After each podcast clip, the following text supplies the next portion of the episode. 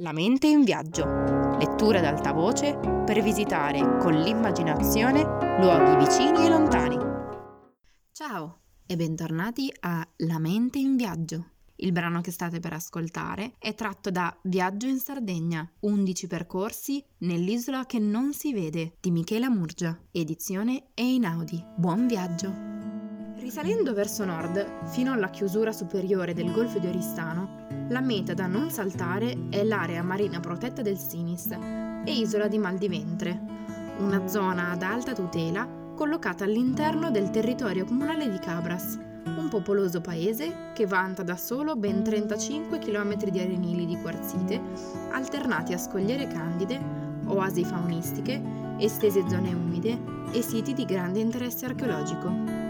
Quella del Sinis è una costa molto meno selvaggia e assai più collegata di quella del Sulcis, ma i segni della presenza dell'uomo sono abbastanza discreti da offrire comunque lo spettacolo di spiagge intatte. Tra le molte facilmente raggiungibili in auto, le più suggestive sono quelle di Is Arutas e di Mari Ermi, il cui arenile è costituito da grani di quarzo candido, comunemente paragonati a chicchi di riso, che hanno la caratteristica di restare freddi anche sotto il sole torrido dell'estate sarda. Queste particolari sabbie, uniche in tutta l'isola, si sono formate dall'erosione millenaria dei massicci quarziferi della vicina Isola di Mal di Ventre. Questo le configura come paleospiagge, veri e propri reperti geologici non ripetibili. Motivo per cui la tentazione di portarsi via un pugno di sabbia di quarzo come souvenir per l'acquario, fino a pochi anni fa un rituale irrinunciabile per il visitatore medio, oggi può giustamente costare molto cara. Questa e altre restrizioni emanate a difesa di Is Arutas e Mari Ermi sono dovute al fatto che negli anni 70 queste spiagge, come diverse altre, furono letteralmente depredate con i camion della loro splendida sabbia, considerata molto adatta a compensare la prevalenza rocciosa di altre coste sarde, dove allora erano in via di costruzione le piscine dei villaggi turistici, specie in Costa Smeralda.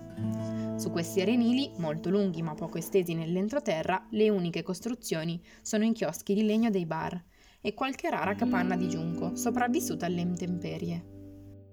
A nord di Mari Ermi, lungo una strada serrata il cui stato precario è dovuto al fatto che per la maggior parte dell'anno viene percorsa solo da mezzi agricoli diretti ai campi limitrofi, improvvisamente il paesaggio cambia e dalla spiaggia si innalza senza gradualità un complesso calcareo lungo 2 km e alto in alcuni punti anche 30 metri. Sono le falesie di Suttingiosu, un prodigio geologico sorto tra i 10 e i 20 milioni di anni fa, nido di diverse specie di uccelli marini.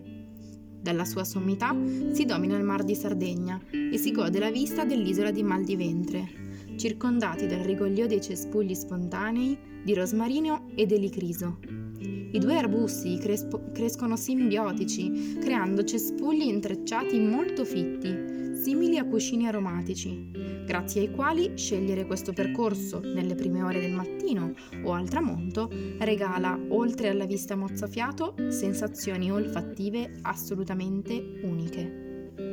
L'itinerario più affascinante e panoramico di tutta la costa del Sinis è però quello che, partendo dalla grande torre aragonese che domina il piccolo insediamento di San Giovanni, percorre l'intero perimetro di Capo San Marco, la penisola a goccia che chiude a nord il Golfo di Oristano.